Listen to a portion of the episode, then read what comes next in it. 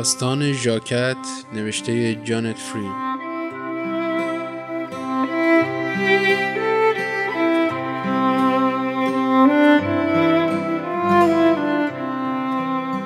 چیزی به ایام کریسمس نمانده بود. همه آنها که در آسایشگاه بودند می‌خواستند به خانه هایشان بروند. بعضی خانه داشتند و بعضی هم نداشتند اما فرق زیادی نمی‌کرد چون همه می‌خواستند به جای بروند که بتوان اسمش را خانه گذاشت. جایی که در آن از دیوارهای بسته و قفل شده و اتاقهای خصوصی خبری نبود همینطور از حیاتها، باغها، پارکها و گامهای کوتاه و محتاطانه در باغچه ها برای بویدن گلها و تماشای ماگنولیاها و فواره ها در بعد از ظهر یک شنبه ها و شاید هم رفتن تا دروازه هایی که آن سویش دنیاست. وقتی به خانه برسم این ورد زبان بیماران به یکدیگر بود.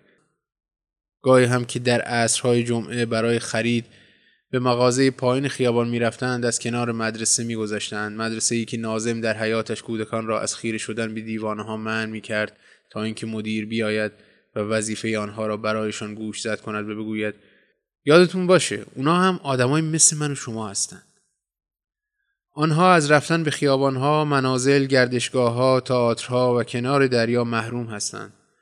در هر حال بیماران می‌گفتند وقتی به مغازه رسیدند برای سرپرست آسایشگاه یک کارت کریسمس می‌خرند. می‌گفتند در این صورت شاید اجازه دهد به خانه بروم. دلیل ندارد که اینجا بمانم. همه آنها همین را می‌گفتند. من که واقعا چیزیم نیست. هنگام رفتن به مغازه و خرید کارت های کریسمس به نظر گرفته و غمگین می آمدن. لباس های مخصوص به خودشان را به تن داشتند و کفش هایشان دمپایه های سر بود و جوراب هایشان تا قوزک پا تاب خورده بود. پرستار می‌گفت آسته برین ازم دور نشین یادتون باشه که فقط چیزای به درد بخور بخرین. آنها آهسته با هم در یک گروه قدم برمی داشتند و پنج شیلینگ های خود را در دست هایشان محکم گرفته بودند و با چشمان روشن و حریصشان جاده را نگاه می کردند و آسمان را، چمنزار را، آبران را، به مردمی را که رو به پایین خیابان در حرکت بودند و زندگی و خانه‌ای برای خودشان داشتند.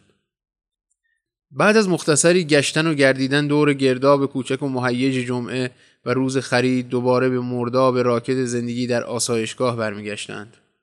به همان اتاقهای خصوصی، حیات و رخت شوی خانه همان جایی که صورتها از فرط بخار و حرارت برافروخته بود و چشمها اشکالود به اتاق پرستاران برمیگشتند که مرتب میسابیدند و برقشان میانداختند و وقتی که دکتر هر روز صبح به اتفاق سرپرستار وارد اتاق می‌شد سعی می‌کردند لبخند به لب داشته باشند لبخندی که می‌گفت من حالم خوبه. می‌تونم کریسمس رو به خونه برم. اینطور نیست؟ و دکتر متقابلا لبخندشان را با لبخند پاسخ می‌داد. و آهسته در گوش پرستار چیزی زمزمه می کرد و بعد دور شدن از آنجا و سر زدن به مریضی دیگر و لبخند زورکی دیگر.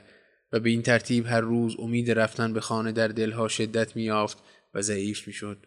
اما بعضی ابدا امید رفتن به خانه نداشتند چون آنها خانه واقعی نداشتند. یکی از اینها نان بود.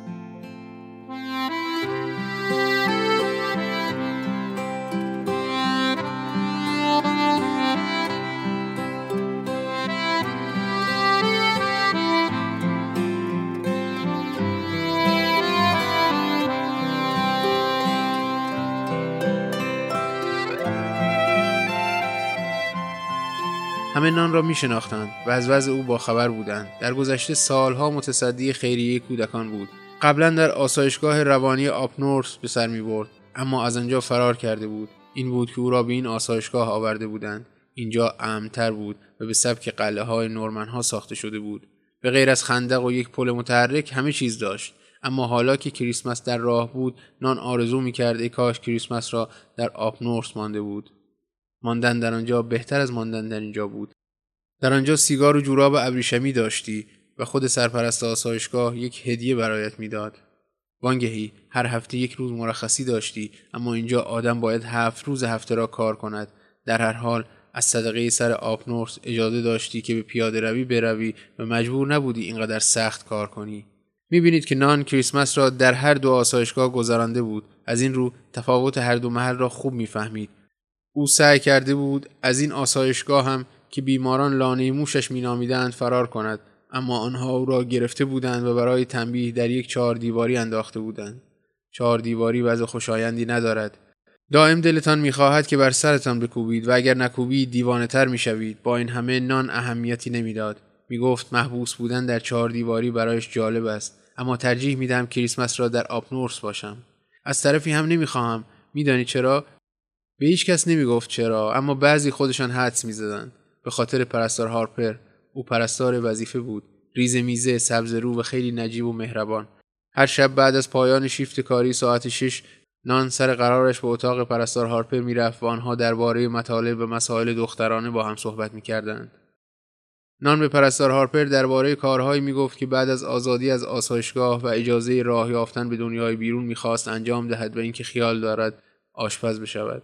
نه یک آشپز درجه سه یا دو بلکه یک آشپز درجه یک. آن هم در یک هتل بزرگ. گاهی دور حیات آسایشگاه با هم به گردش می‌رفتند و یا بالای زمین های آسایشگاه نزدیک طویله خوک ها به دیدن بچه خوک های تازه می رفتند که گوشهایشان مثل گلبرگ های گل پشت رو بود و بعد با یک بغل پر از شکوفه های گیلاس برمیگشتند. چون زمین های اطراف پر از درخت های گیلاس بود تماشای آن دو با هم خندهدار بود مثل فیل و فنجان بودند. نان گنده و چاق و وراج بود و پرستار هارپر ریزنقش و ظریف و کم حرف او برای نان مثل یک خواهر بود خورده ریزهایی مثل خمیر دندان صابون و لباس نرم و لطیف چون لایه تشک و پیراهنهایی با بالاتنه بلند و آستین کوتاه که تا آرنج می رسید برایش می خرید. نان با غرور لباسهای جدیدش را می پوشید و شبها آنها را با یک اتوی زغالی کهنه اتو می‌زد و از صابون، روبان، گل سر و رژ لبی که پرستار هارپر برایش داده بود استفاده می کرد. یک بار پرستار هارپر برای نان یک بچه گربه خاکستری و پشمالو از بخش تودس آورد. نان آن را برداشت در آغوش گرفت و گوشهایش را قلقلک داد و انگشتانش را زیر چانهش گذاشت می‌خواست ببیند تمیز است یا نه گفت هارولد صداش می‌زنم پیش پیش هارولد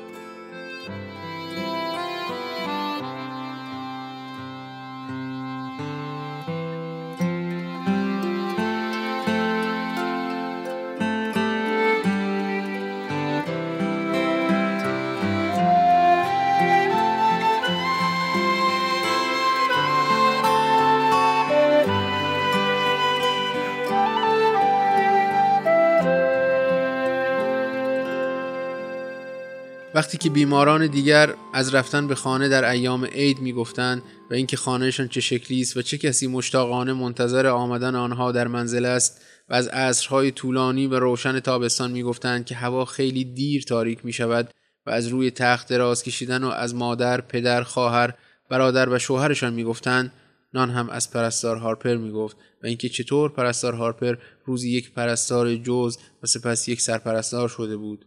سرپرستار هارپر و وقتی که بقیه از هدایای کریسمس می‌گفتند و اینکه من چه چیزی به این و آن خواهم داد نان هم می‌گفت من می‌دانم پرستار هارپر چه چیزی را در این دنیا بیشتر از همه دوست دارد.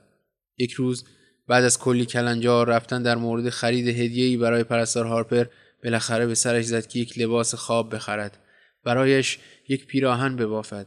یک پیراهن آبی که به رنگ موهای زیبایش بخورد. اما او که بافتن بلد نبود. تا به حال در عمرش ژاکت یا پیراهنی که از روی زیر پوش بپوشند نبافته بود. در دلش گفت اما می‌تونم یاد بگیرم. باربارا می‌تونه یادم بده. باربارا داره یه پیراهن صورتی با طرح صدفی میبافه. من از روی طرح پیراهن اون برای پرستار هارپر یک لباس خواب میبافم. با گذشت ایام کمتر می‌شد نان را بدون بافتنیش دید. باربارا که در بخش دو بود بافتنی را به او یاد می‌داد. سالها بود که در آسایشگاه میزیست و حالا پیر شده بود. بلند قد اما بدریخت بود.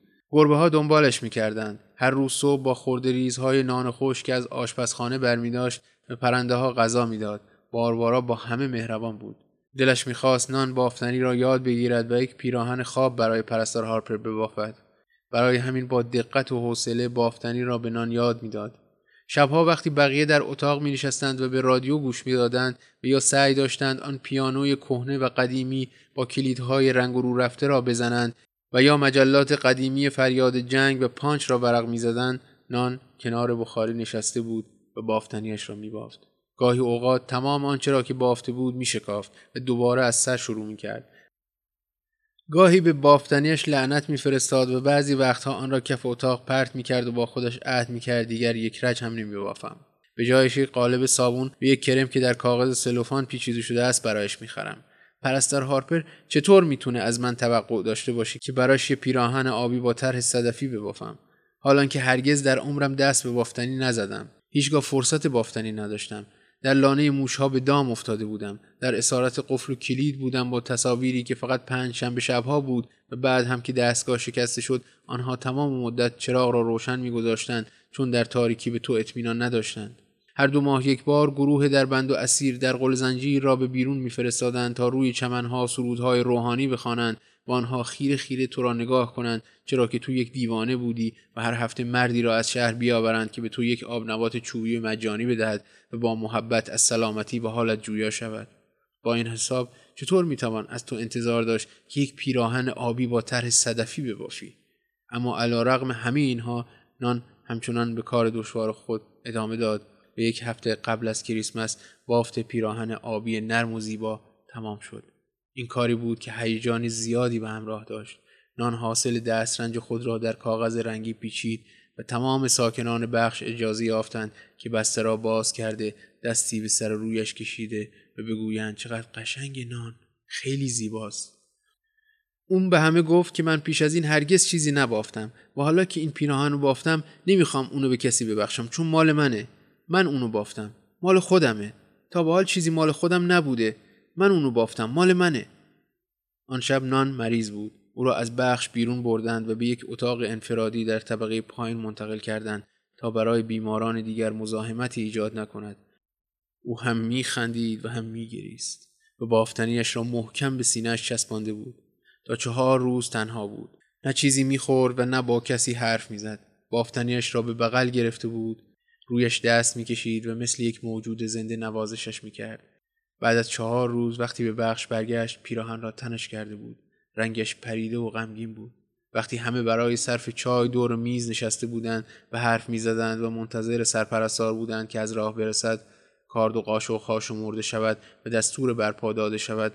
نان بیان که کلمه با کسی حرف بزند نشسته و یک راست به مقابلش خیره شده بود. فردا بعد از ظهر که بعد از ظهر خرید بود. نان که اجازه نداشت به خرید برود یکی از بیماران را فرستاد برایش خرید کند.